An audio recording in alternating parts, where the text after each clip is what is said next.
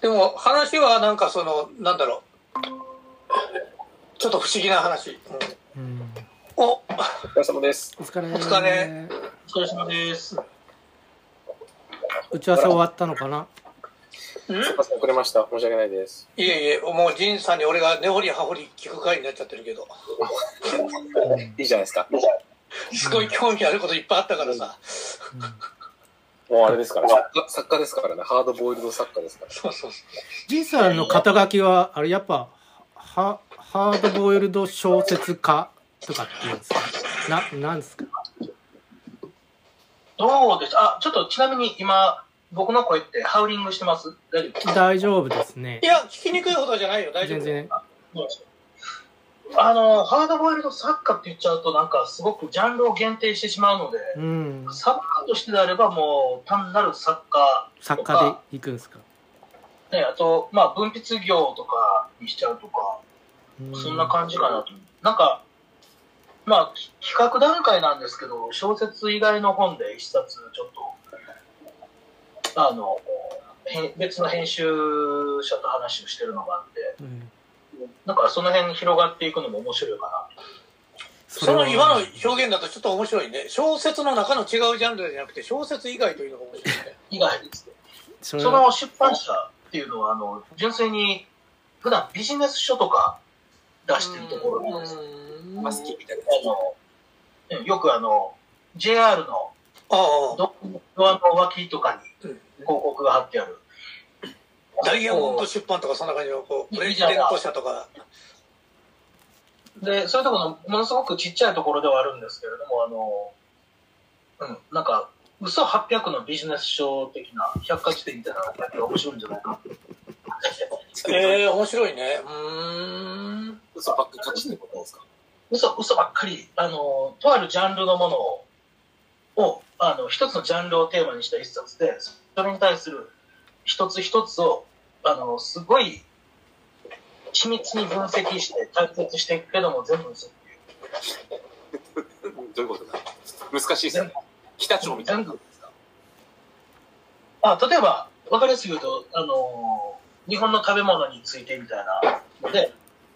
あの、いい寿司、1項目寿司があって、次天ぷらがあって、なんか、あやるで、寿司の起源はもともとこうでとか、いろいろ偉そうなこと書いてるけれども、全部嘘っていう。なるほどね。なんかそういうあれありましたね。芸人のやつが。コントが。 まあ全部でたらめだったら面白いですよねやっぱねすいません。ちょっとご飯食べます。そういうので言うとこれ面白いよ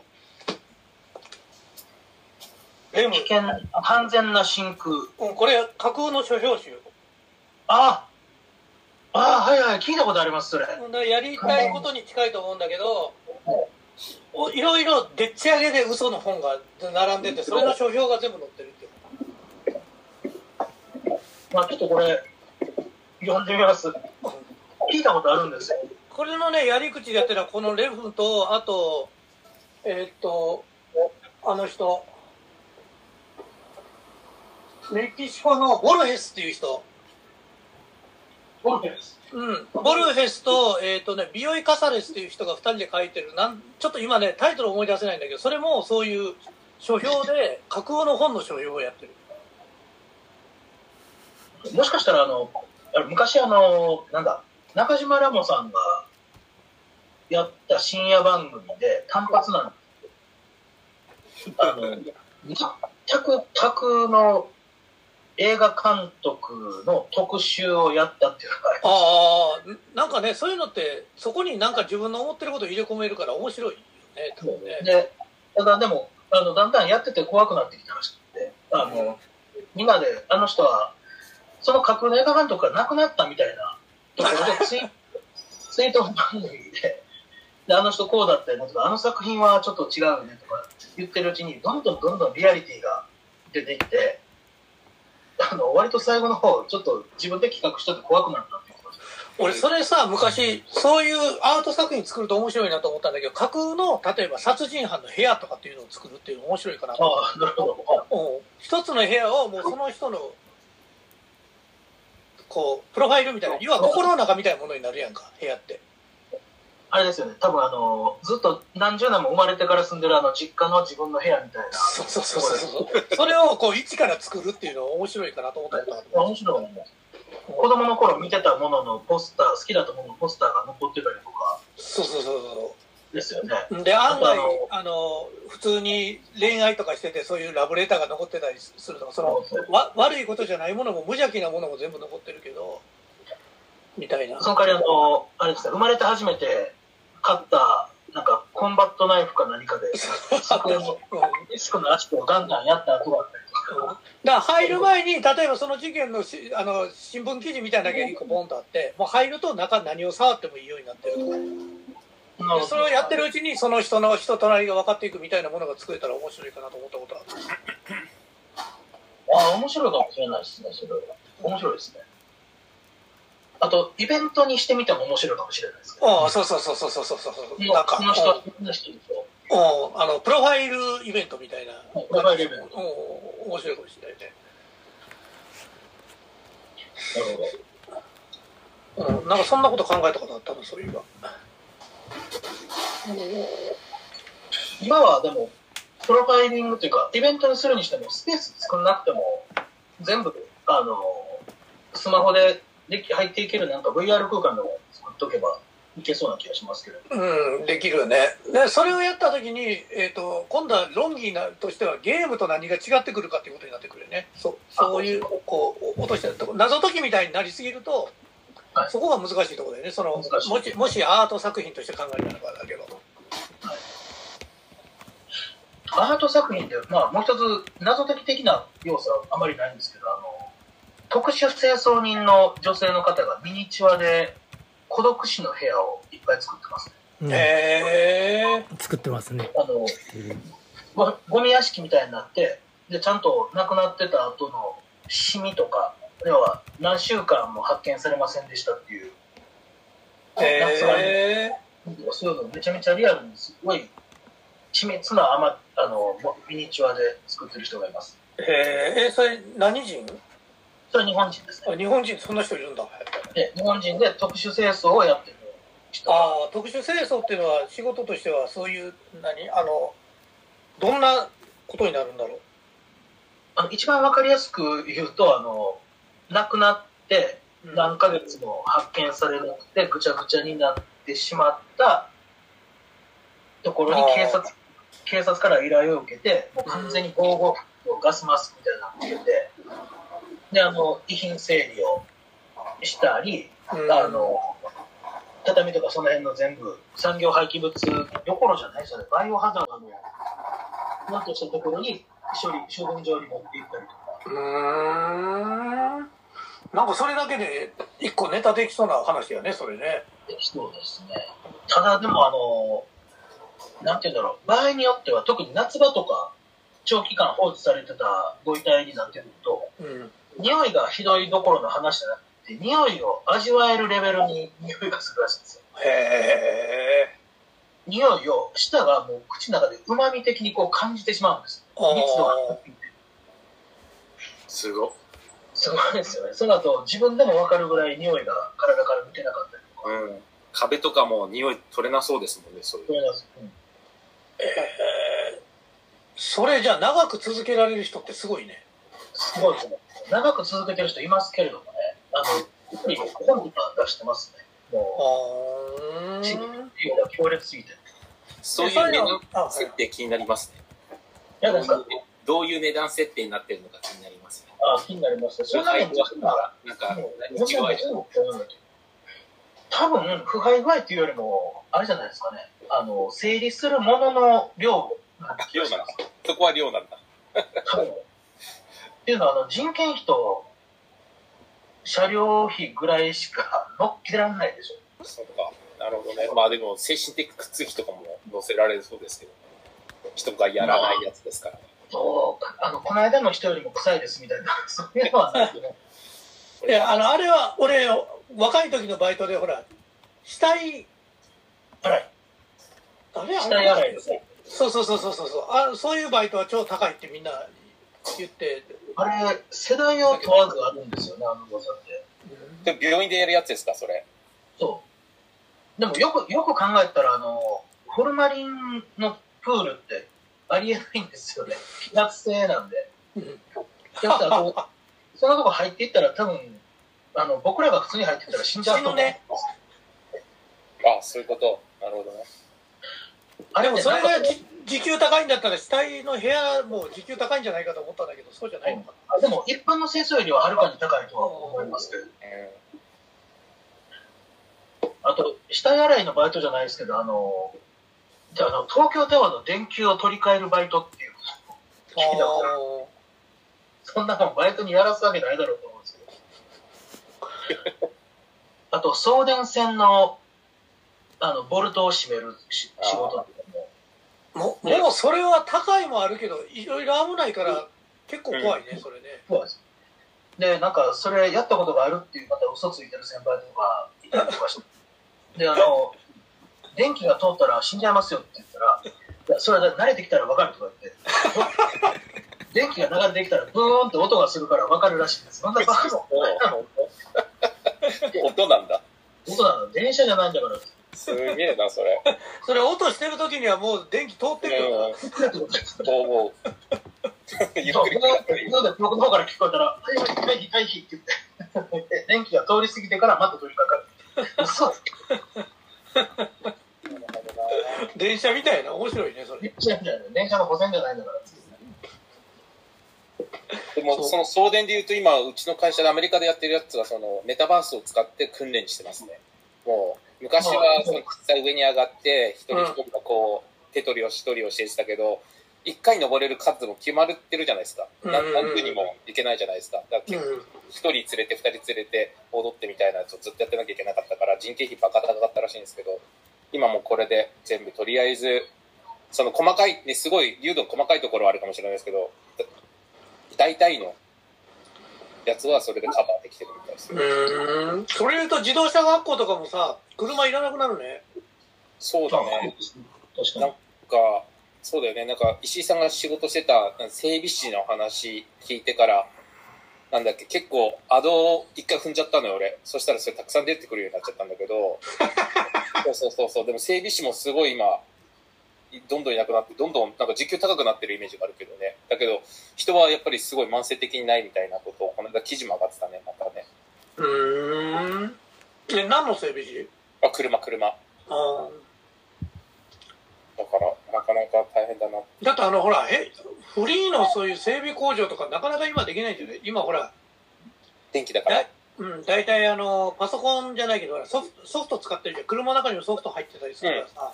それ専門になんかこういろいろつないでとかみたいになってなったりしてさいや、いや、それは、僕も繋いでますけど、自分で。いや、全然普通ですよ。普通っていうか、全然昔からありますから、それ。あ別にの専門性とか。自分の車を整備する限り、だから、お金を取らなきゃ限りいいんですよ。友達のやつもやってもいいんだけど、うんお金取っちゃダメって話。あそれでやろうと思えばできんだよやっぱ簡単に俺あの昔さそうだ走かりら屋のやつがもう最近の車はいじりようがないって言って嘆いてたからまあ、本当だから、それはだから、友達のやるやつは最後の仕上げは友達にこうやってもらうっていうか、締めるとことか、自分でやってね、みたいな。だから、それは OK っていうか、あるじゃないですかね。うーん古市はあれだもんねドアを開けるとトカゲがねピュートカゲってライトで照らされて出てくるっていうそうね。とか、でも、え自分ちいやいやいや車です。堀内のアウディの車 TT の車開けるとうんうんポーンってこうトカゲのライトがえ演出で足元に出てくる照らされるっていうそういうのができるらしいですようーん何でもできるですよ。それを自分でやるって、でも自分でやれるってすごいね、堀内君のすごいところだね、やっぱりね。いや、いや、ででもでみんなできるんですって。やらないだけ、めんどくさいだけで。あ、そうそう、やらないだけって、そそううそうやるかやらないかってすごいでかくてさ。でも、そんな難しいことじゃないです。でもそういうことをさ、こう垣根なくできるから、それがさ、結局はその、例えば、こういうパソコン、携帯の何にしても操作系はこう、自分でパッとできちゃうじゃん。そうですよね。だから、結局、エンジンとか、パワーアップしたいと思ったら、PC 触りゃ早いんで、それやらで、一回それコードで10、なんかすごい高く取るんですよ。日本、日本とか。1コードなんか3000円から1万円とか取って、結局それで1個で割らないから、10コードとか20コードやるじゃないですか。うんだから10万、20万取れちゃう。でも自分でやったらタダですからね。機械、機械のやつだけなんで。ソフトもタダで、うんケーブルも、本当は正規のケーブル買えば30万とかするんですけど、中国すごい 作ってるんで、中国からハックしてもらったやつとケーブルとか中身一緒なんですよね。うん電子レンジも直してますよ。電子レンジもそうですね。すごいいやいや、パーツ変えるだけですから。別に僕なんかこうやってるわけ、ワイヤリングとかしてるわけじゃなくて、壊れるパーツって決まってるから、電子レンジって。それ変えるだけです。だから、ちゃんと直せばずっと使えるんですよね、ものって。っていうのを、改めて感じます。あー俺俺そういう生活力ないんだよねそういうとこすごい自信ないもんまあ、その、 なんだろう。なんだろうね、マイクロウェーブ直したところで別に生活力あるかどうかちょっとわかんないですけど。いやいやいや、だってタイヤパンクしたらすぐ直してくれる男の人っぽい感じってあるじゃん、なんか。そういうこう男の人っぽい感じがこう堀内の話ってあるじゃん、その堀内君の今の話ってさ。なるほど。うん、でもみんなできるんですけどね、やらないだけで。そうね。ただなん僕かはお金出すのもったいないと思っちゃうから、自分でやると。あ信用できないんですよね。ちゃんとやってるかどうか。ーうん。自分でやればわかるじゃないですか。うあん。の、ちゃんとやってるかどうか。そっか。そうデなんィーでラすよー、ディーラーあんまり信用できないからね。なんあーか、いいニュース聞かないじゃないですか。適当にやったり。もうそう、豆さんも含めてそこのメンタルが全然ないから、俺そういう自信全然ないわ、確かに。そうやって言われると。一番抜けてるとこかも。自分のすごい苦手なことかも、そういうことが。なるほどねなんかそさっき、ちょっと死体の話ですって、僕ちょっと思い出した話していいですかどなんか僕の友達が FBI に働いてるんですけど、FBI の、に、の監査、監査官っていうの死体、死体監査官みたいな。まあ、えっと、はい、検視官。検視官か、検視官か。で、すごい、あれ、農場とかたくさん持ってて、いろんなステートに彼らが、ていうか、土地をたくさん持ってて、で、そこで、なんか、さっきの言ったモデルみたいな、いろんな家を建てたりとか、ビルを建てて、そこに死体入れて、あ観察してる人がいてて、 で、どこが一番すぐドロドロになりやすいとか、日陰、日向、えっと、田んぼの中、林の中、えっと、道路のアスファルトの上とか、へえ。死体ファームみたいになってる。データ、データ取るんだ、それで。だから地道なデータを彼ら取ってんだなって。だからよく映画とかで死後何日だなとか言うじゃないですか。うん。計算っていうかうん、地道に、なんつうのかな、集めたデータを元にやってるんだなそれさ、どっからその死体は、だって、いや、みんな犯罪者だと思うよ。犯罪者からもらってんじゃないかな、許可も。だってさ、条件って絶対決まってなきゃいけないじゃん。なんか、死んでから何日経ったとか分かってないだと。から殺してはないと思う よ。さすがに。だから、なんかの、なんかのアクシデントで、なった場合とかなんじゃないかな。そこら辺はちょっとあんまり教えてくれなかったそうはね。だってね、普通だったら多分さ、日本だったら親から、親というか、そういう、いろいろ許可とか取らなきゃいけなくなりそうなことじゃん。そうだね。そうそうそう。だから向こう全部サインしてるんだと思うんだよね、最初にそういうのうっんて。日本もそうでしょ、ほら。うん。あ、だか、だからら、もう免許証の裏にサインしてれば、う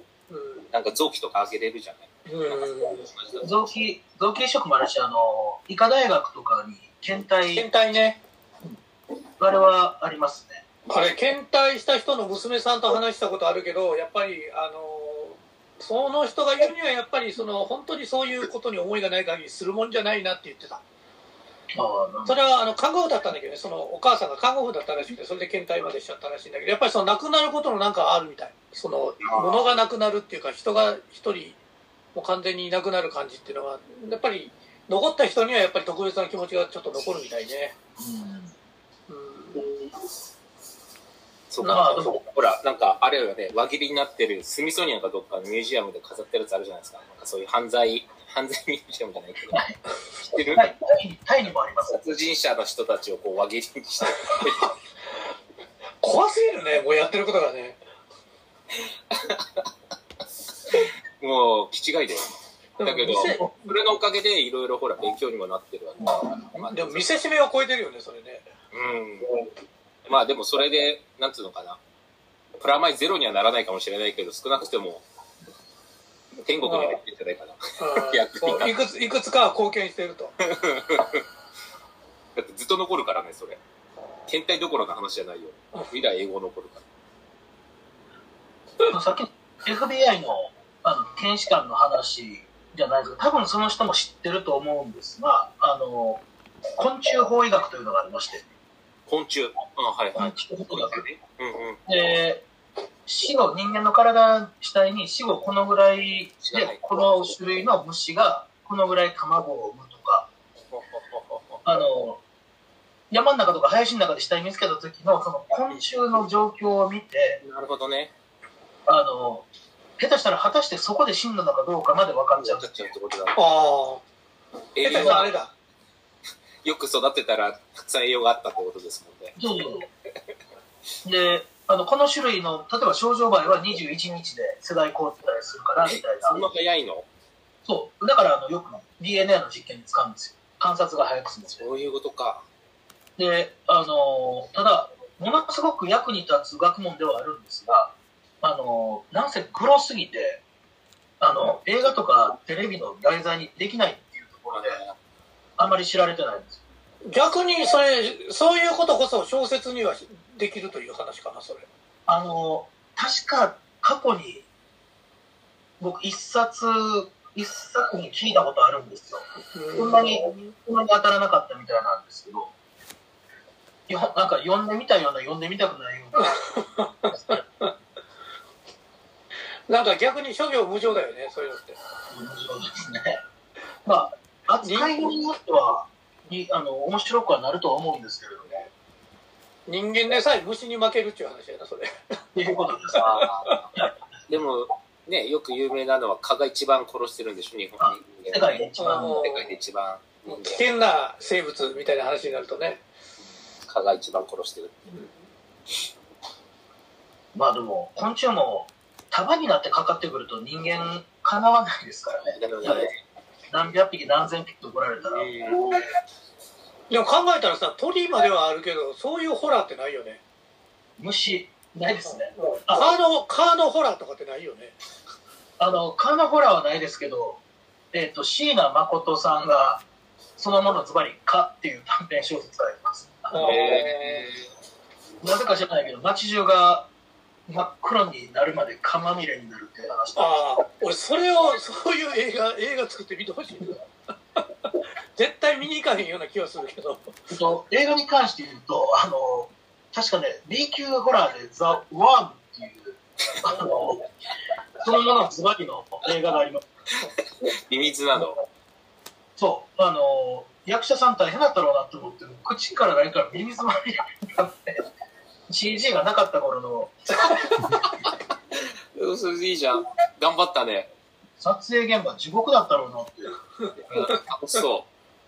なんやろね、マカロニとかで作ったんかな、一生懸命。う。ねまあ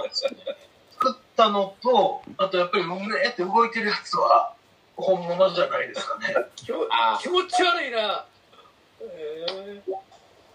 多分本物のミミズ乗っけて、上から、あの、お酢とかシーブリーズとかかけて、暴れさせるとか、そういう。あーーいや、俺虫が一番怖いな。そうだね。僕一番覚えてる映画っていうか、あんまり知らないけど虫のやつはザ・フライぐらいかな。ああ、フライね。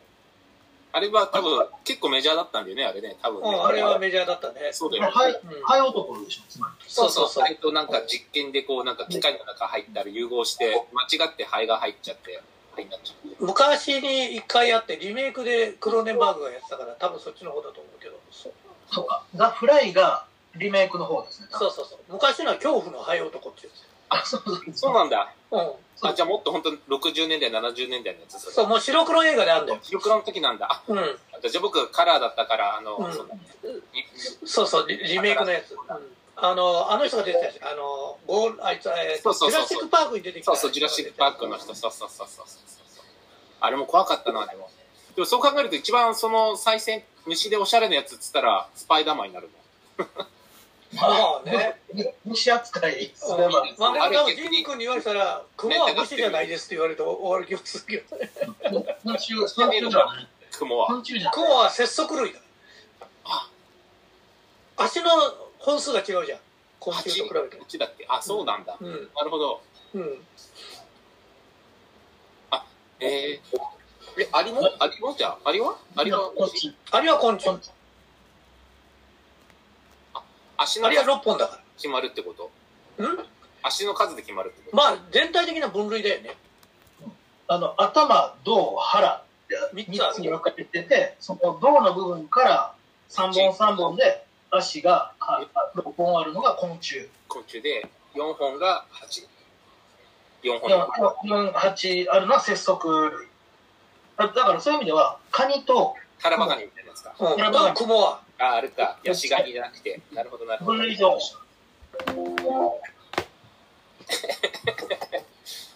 なるほどね。じゃあ、すいません。昆虫じゃありませんでした。論論理的に言うと、